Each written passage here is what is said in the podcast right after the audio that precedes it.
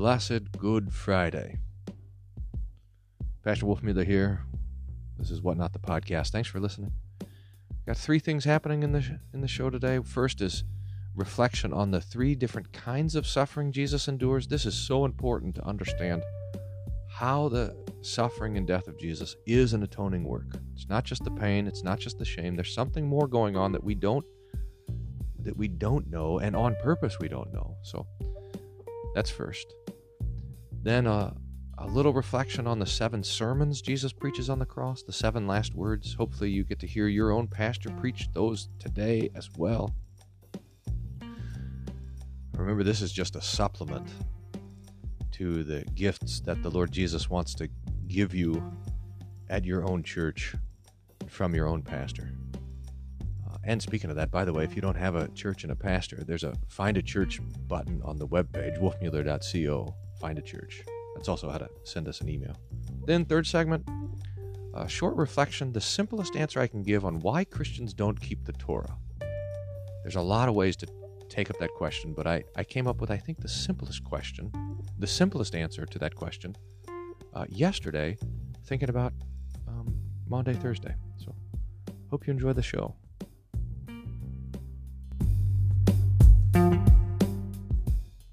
YouTube theologians, blessed Good Friday to you.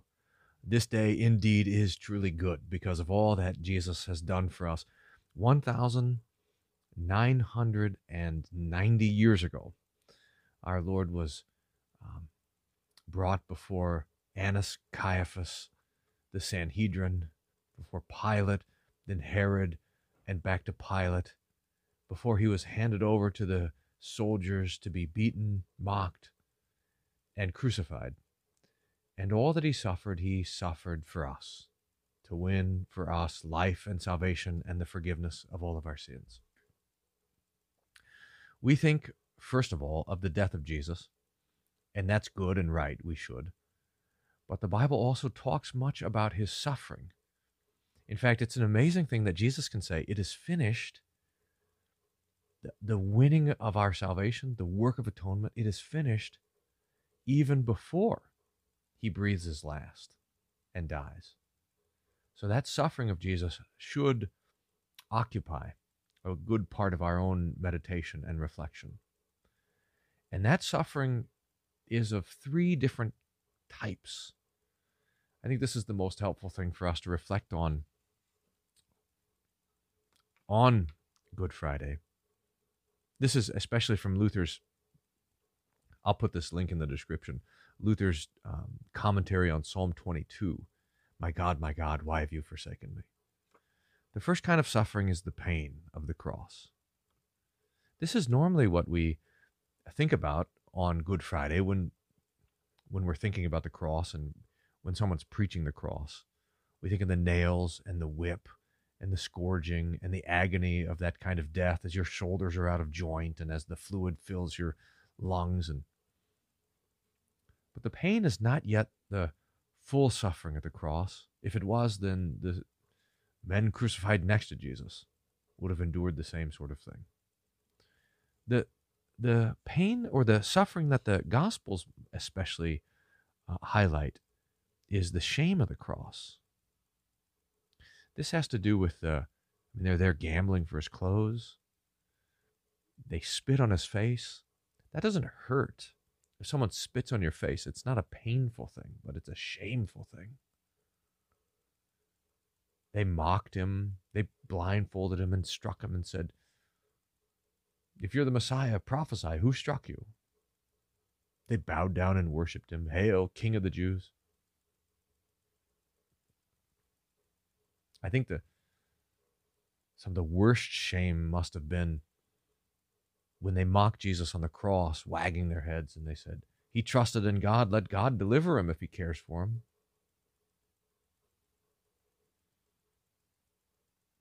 Hebrews tells us that Jesus endured the cross, despising the shame.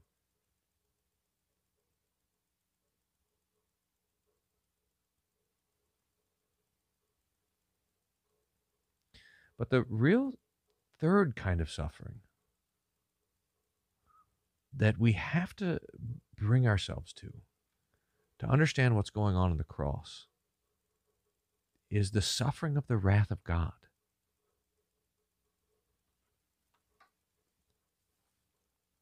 This is the, my God, my God, why have you forsaken me? This is the Isaiah 53 passage where it says, Surely he has borne our griefs and carried our sorrows, yet we did esteem him stricken, smitten by God, and afflicted. Or down in verse 10, Yet it pleased the Lord to bruise him. He hath put him to grief. This is what we sing about in the hymn when we say the deepest stroke is the stroke that justice gave.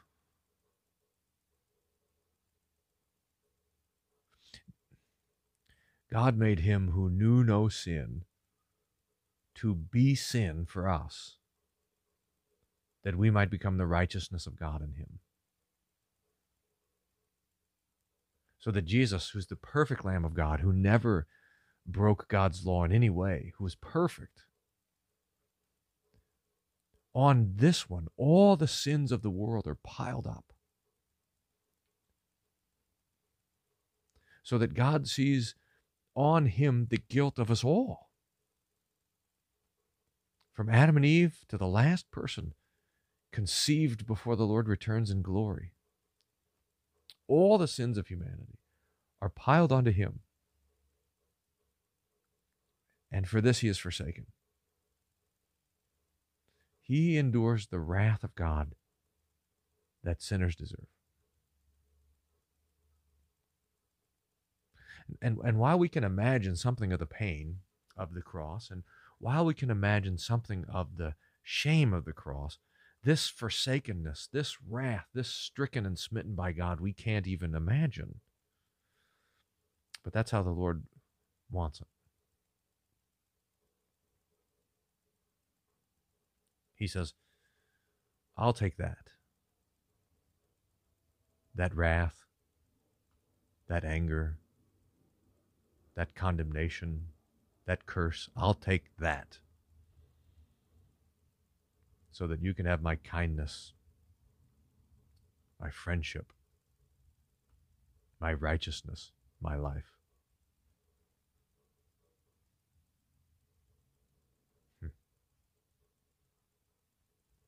That's how the Lord wants it. Jesus, and this is the point of Good Friday and why it's good, Jesus would rather be there enduring the wrath of God than have you there enduring the wrath of God.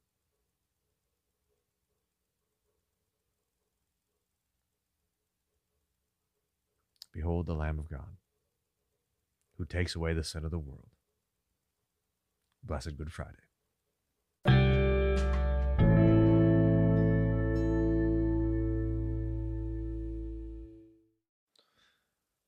once we once we understand the different kinds of suffering Jesus endures, and most especially that last, the wrath of God, the, the curse, where where where Paul quotes Deuteronomy, cursed is everyone who hangs on a tree.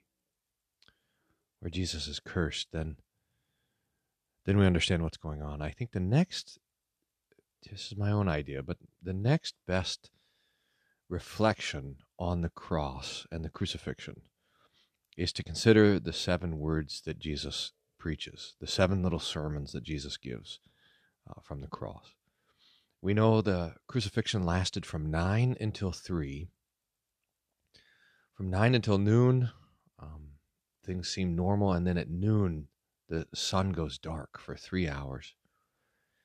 There's, of these seven sayings of Jesus, three are given to us by Luke, and three are given to us by John, and one is given to us by Matthew and Mark. In fact, if you just read Matthew and Mark, you would just think that Jesus said one thing from the cross Eloi, Eloi, Lama Sabachthani, or Eli, Eli, Lama Sabachthani. Mark gives us the Aramaic, Matthew gives us the Hebrew.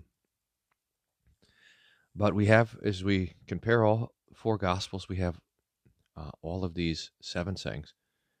It seems like three come at the beginning, three very quickly in the end, and one in the middle. There are three prayers the first and the middle and the last. And those, the first and the last prayer are directed to God the Father. Father, forgive them. And then, Father, into your hands. And the middle one is to my God, my God, why have you forsaken me? That's important.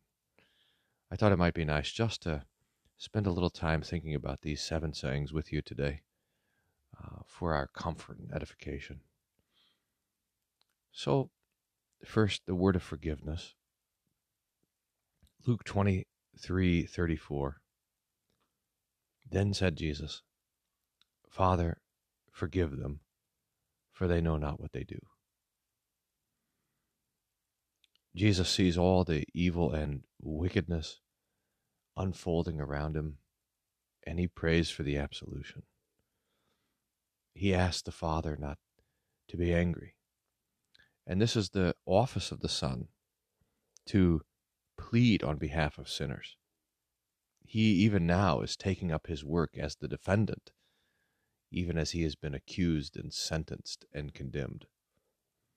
This prayer, Father, forgive them, will be repeated by Stephen in Acts and many of the martyr stories that follow. That the ones who are being destroyed are looking with mercy on the people destroying them.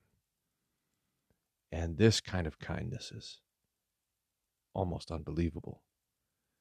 Jesus' blood is not crying out for vengeance, but for forgiveness. It's not crying out for justice, but for mercy. Because that's the business of the cross. Father, forgive them. They know not what they do. Then we know that Mary is there and the other Marys, and that John and Peter are watching from a distance, but that after a little while they draw closer, and that John is there by Mary, and Jesus looks down. This is in the Gospel of John 19. I'll read you verse 26 and 27. When Jesus therefore saw his mother and the disciple standing by whom he loved, he saith unto his mother, Woman, behold thy son. Then saith he to the disciple, Behold thy mother. And from that hour that disciple took her into his own home. One of the old ways that the theologians talked about sin was this in se curvatus, or in incurvatus, that we are curved in on ourselves. And nothing curves us in on ourselves like pain. When we're hurting, we even physically will ball up and think about ourselves. But nothing can curl Jesus in on himself. Even there, as he's enduring the agony of the cross, he looks at Mary and cares for her and loves her and keeps the fourth commandment. And he looks at John and loves him and gives Mary into John's care. Some have noted that this is Jesus' last obligation to his mother as her son to care for her. And so at this point, Jesus finishes all his vocational duties. And now it's going to be the work of the the work of the Christ, the one who's going to redeem the world. There's an old tradition that Jesus was the only son of Mary, and this text is the text that's used to support it most heartily. And most of the old Lutherans believed it. Luther himself, C.F.W. Walther, and all those guys. Francis Pieper, the Lutheran dogmatician. Uh, I think it's probably a, a historical truth as well, but not something we can be dogmatic about. But when we see Jesus giving Mary to John, it's an indication that there weren't other brothers to take over. Some say, well, they weren't believing brothers. They would be soon if the if that um, if you follow that track. But either way, that's a historical point. But here we see Jesus finishing all of his his earthly duties uh, so that he can so that he can do this establishing of his heavenly kingdom the church the the the gathering of the righteous forgiven sinners there were two malefactors crucified on both sides of Jesus one on his right one on his left they begin by being part of the mockery part of the shame of the cross but then one of them, paying attention to how Jesus endures all these indignities with quiet patience and faith in God, the Holy Spirit comes and converts him. And he becomes a believer. He says to the other malefactor, Look, all, we are suffering justly, but this man has done nothing wrong. And then he says to Jesus, Remember me when you come into your kingdom. And this is Luke 23 43. Jesus says to him, Verily I say unto thee, today shalt thou be with me in paradise. It's a beautiful picture, a beautiful promise to him and to us that Jesus is making the way to paradise. And that that very day he'd be there. This gives us, by the way, a little hint to what happens when Jesus dies. We know that his body and soul are torn apart unnaturally, which is what death is. That his body goes to the grave, that his soul goes to paradise to be with the Father and those gathered there before. Some want to say that, well, that wasn't that day that he went there, so it should be say, I say unto you today, you will be with me in paradise at some point. But that today should stand in contrast to the agony and suffering that's happening. You're enduring all this affliction right now. But on this very day, you will be relieved. You will be at peace. You will rejoice in my presence and my promises. A, a life full of evil is consumed by the blood of Jesus. And this man is absolved and is now our brother. We'll be in paradise one day with him too. it's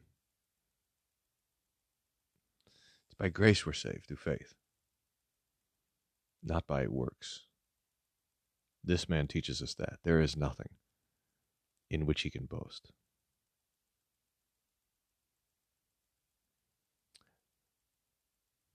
Now at noon, the sun is darkened.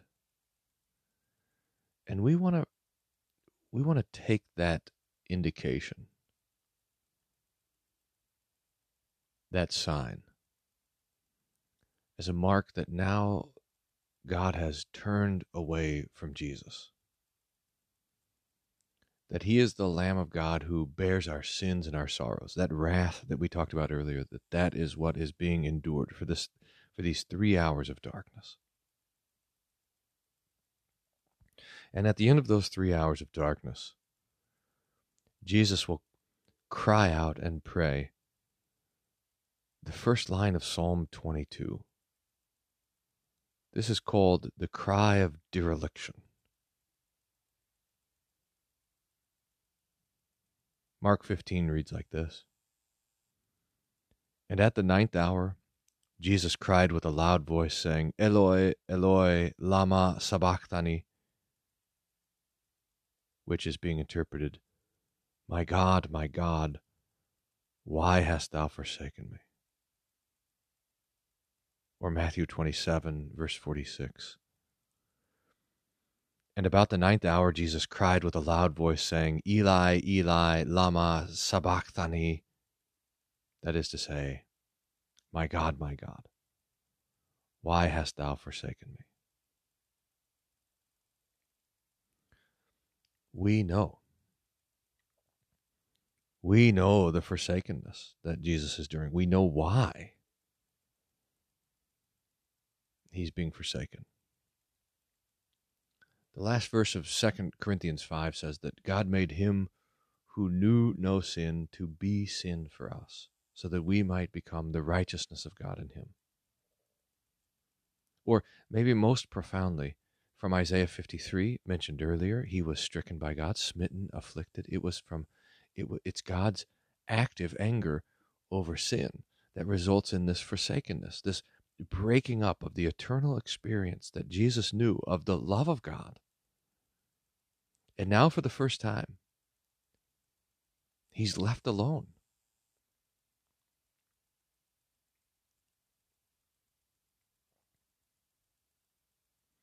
I think it's important that we note in this cry that Jesus changes who his prayer is to. He doesn't say, as he does in the first and last words, my Father. He says, my God.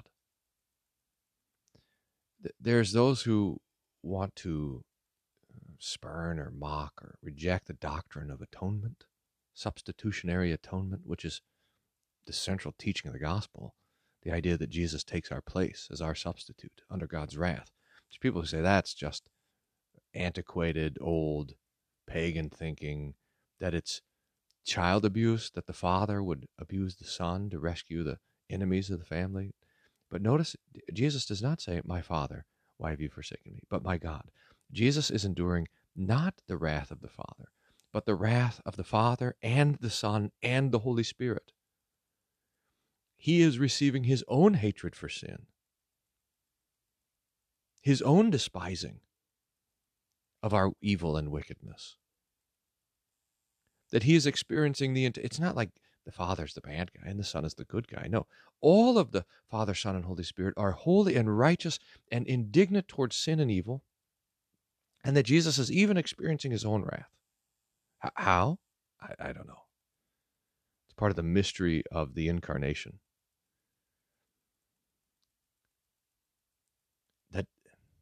that everything that is holy is pressing in on Jesus to afflict him. And and he doesn't know why.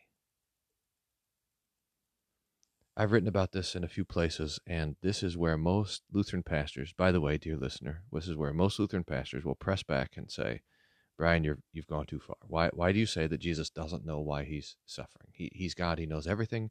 You can't say he doesn't know. Where's your proof? My proof is these words.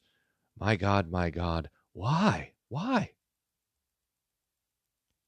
I take it as a real question.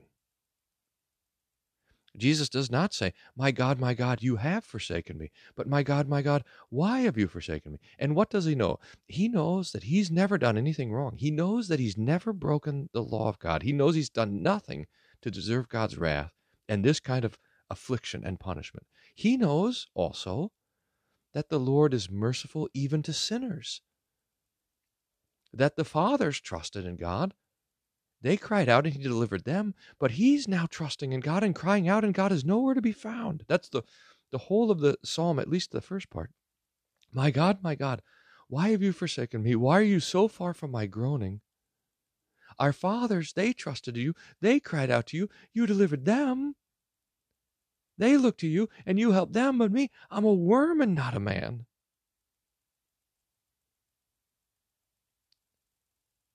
The incarnation was accomplished in such a way that Jesus did not always and in every way use all of his divine attributes in his state of humiliation. There's times when the Eternal One was tired, when he was hungry, when he was weak, when he, most especially, was mortal, and even when he was ignorant. We see this in the depth of his humility that he he assumes a kind of ignorance for the purpose that's set before him. Father, if it's possible, let this cup pass from me. Jesus knows it's there's no other possibility, but he he loses that certainty for a while so that he can trust in God.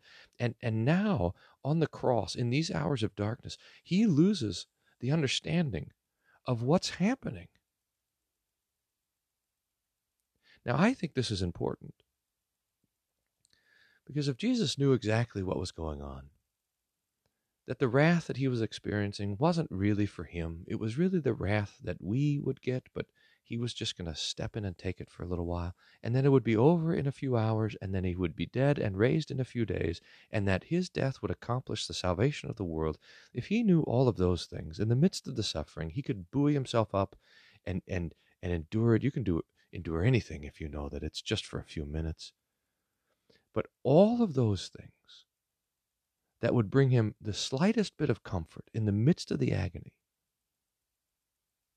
the, the, the knowledge that this was not for him but for but for you the knowledge that this is not forever but for a moment the knowledge that this was not going to end in death but in life and resurrection that every little bit of the future and of the purpose that would bring him comfort is now hidden from him so that he doesn't even understand why it's happening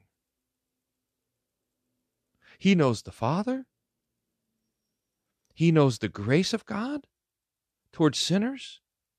He knows the history of God's mercy.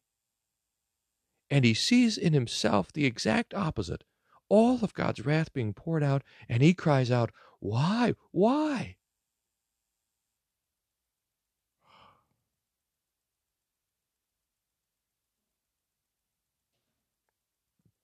And we know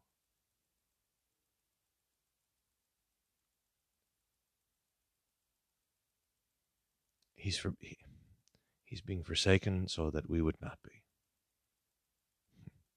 He he prays Psalm 22 so that we can pray Psalm 23. Yea, though I walk through the valley of the shadow of death, thou art with me.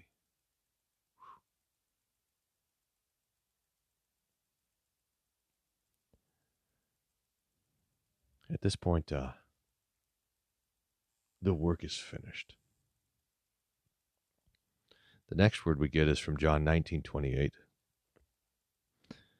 And after this Jesus knowing that all things were now accomplished that the scripture might be fulfilled saith I thirst. At the beginning they uh, tried to give Jesus uh, wine which mixed with gall like a that's like a medicine that's a uh, oh what does it do? It takes away the pain. Jesus refused to drink it.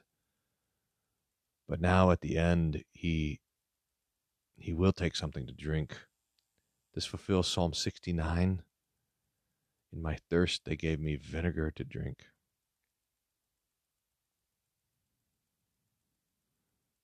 My old professor used to talk about how this indication i thirst meant that the spiritual affliction was over. The suffering of God's wrath had come to an end. And now he kind of comes back to himself, b- back to the pain of the cross, and realizes that he's thirsty, that Psalm 22, my palate's drier than a potsherd, my tongue sticks to my jaw. And he has a couple of more things he needs to say. So I thirst. Then John 19:30 When Jesus therefore had received the vinegar he said it is finished.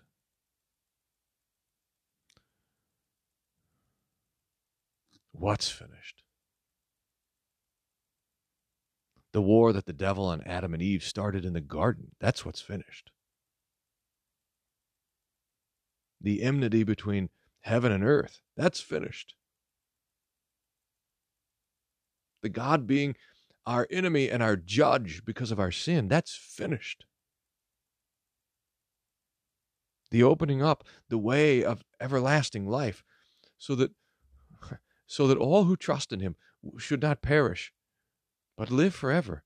That's finished.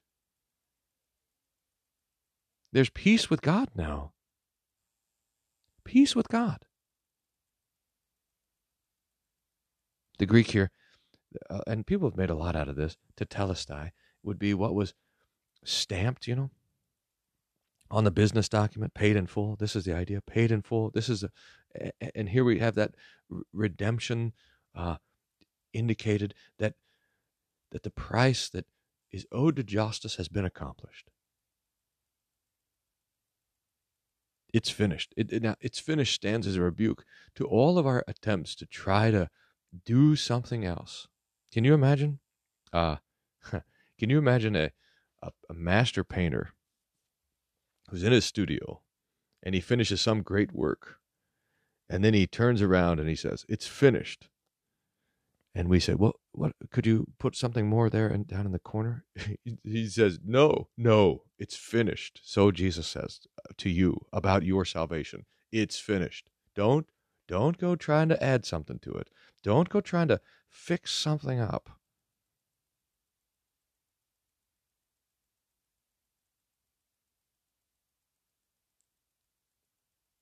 It is finished.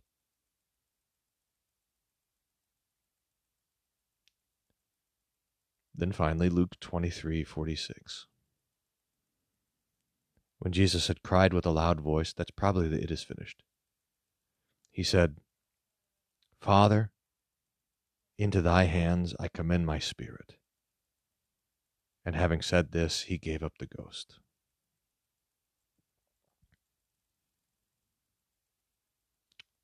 Psalm 22, now Psalm 31. Into your hands I commend my spirit. There's a beautiful hymn that says, Jesus, teach us how to die. And this is how. In fact, we pray this prayer uh, every day when we wake up, when we go to bed. Into your hands I commit myself, my body and soul, and all hands, all things. It's into the hands of Jesus that we we commend ourselves, that we throw ourselves. And so Jesus dies now with faith in his Father. Knowing that he came from God, that he was going to God, he now gives up his spirit. He committed himself. This is how it says, how Peter writes about it. He commended himself to him who judges rightly. And and and while for the moments of darkness he did not know uh, the, the the love of God, now he absolutely does. And he dies in the confidence that he's done the work that he was sent to do.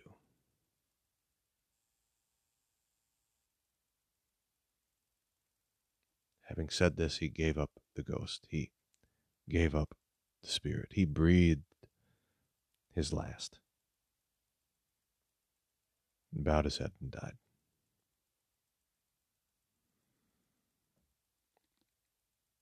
Even on the cross, Jesus is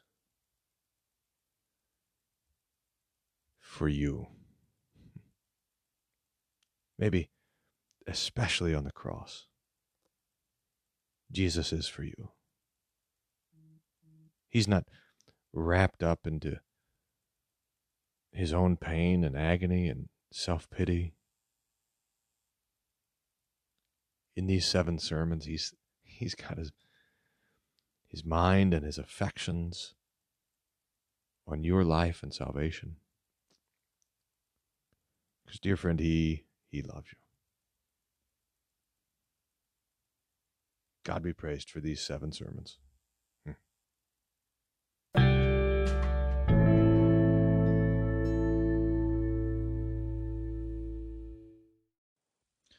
We got a question here from, uh, don't mention my name, who says simply, Could you answer why Christians are not required to follow the Torah? This is a great, this is a great Good Friday question, actually. I was thinking about this yesterday about about the best way to take up this question. You you we have verses like let no one judge you on your Sabbath or your new moons or you know you have uh, uh, Peter or Paul talking about the dangers of circumcision. If you seek to be made righteous by circumcision, you're guilty of the whole law. We have the whole question of uh, the Gentile requirements. Like that's the whole move of the Council of Jerusalem in Acts 15. Ephesians 2 is a key text where it talks about the middle wall of, of separation being brought down, and that's that wall between the Jew and the Gentile. So we have all these texts that, that talk about how the, the church looks different in, than the Old Testament. There's also a way to think about it when we just when we look at the law of the Old Testament, especially the the, the law given to Moses on Mount Sinai, and, and we see that there's a moral law, but then there's a ceremonial and a civil law, and that those ceremonial uh, religious laws and the and the civil laws are bound by different things, as most especially the ceremonial law that it preaches Christ. And it, it preaches the Christ to come. This is what circumcision and the sacrifice, it's it's preaching the coming death, the coming incarnation and sacrificial death of the Messiah. And so when Jesus has been born, circumcision is finished, and when when Jesus dies on the cross, the sacrifices are finished. But I think that the best way to, to answer this question simply is in the words of the Lord's Supper. When Jesus says, This is the blood of the New Testament, he is instituting a new way of, of religious life, a new pattern of ceremonial living, a new liturgy. It's now not circumcision and sacrifice, it's now baptism and the supper. That old covenant is made old by the word of Jesus when he says new. And that's why we don't celebrate the Passover or the Day of Atonement or these Old Testament feasts, because we have a new feast, the body and blood of Jesus. This is why we don't uh, require circumcision, for example, on the eighth day for all the Christian boys? No, because we have a New Testament, especially in baptism, which is the parallel Paul makes in Colossians 2. So the reason why Christians are not required to follow the the ceremony or the religious law of the Torah is because that word from Jesus, new. Hebrews, uh, the book of Hebrews reflects on this, chapters 8 and 9, especially um, thinking about the prophecy of the New Testament from Jeremiah. Uh, Jeremiah 31, 31, and the verses before and after.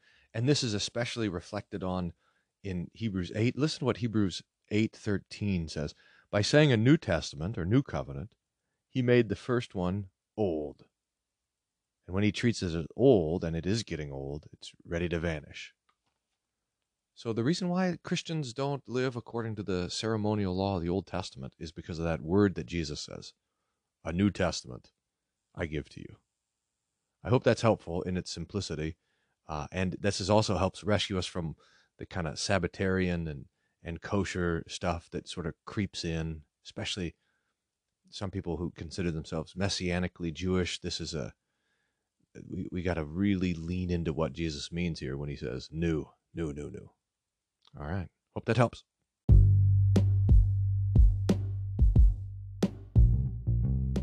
God be praised. God be praised for his mercy and kindness to us, that he he bears the curse for my soul, for your life. If you have questions, wolfmueller.co slash contact. You know, the best thing to do, make sure you're signed up for the Whatnot, Wednesday Whatnot. It's a free newsletter I send out mostly on Wednesdays and now every once in a while other times. And you can you can find that at wolfmueller.co slash Wednesday. It's free. It's also you can pay for it for five bucks and you don't get anything extra. It's just helpful. You want to donate more than five bucks, there's even a support button on the webpage, but uh, we're fine. Although, although I've got some ideas, it's a growing, growing uh, list of ideas, including trying to figure out how to how to do a Bible worldwide Bible classes in all different languages. That's the idea I've been thinking about.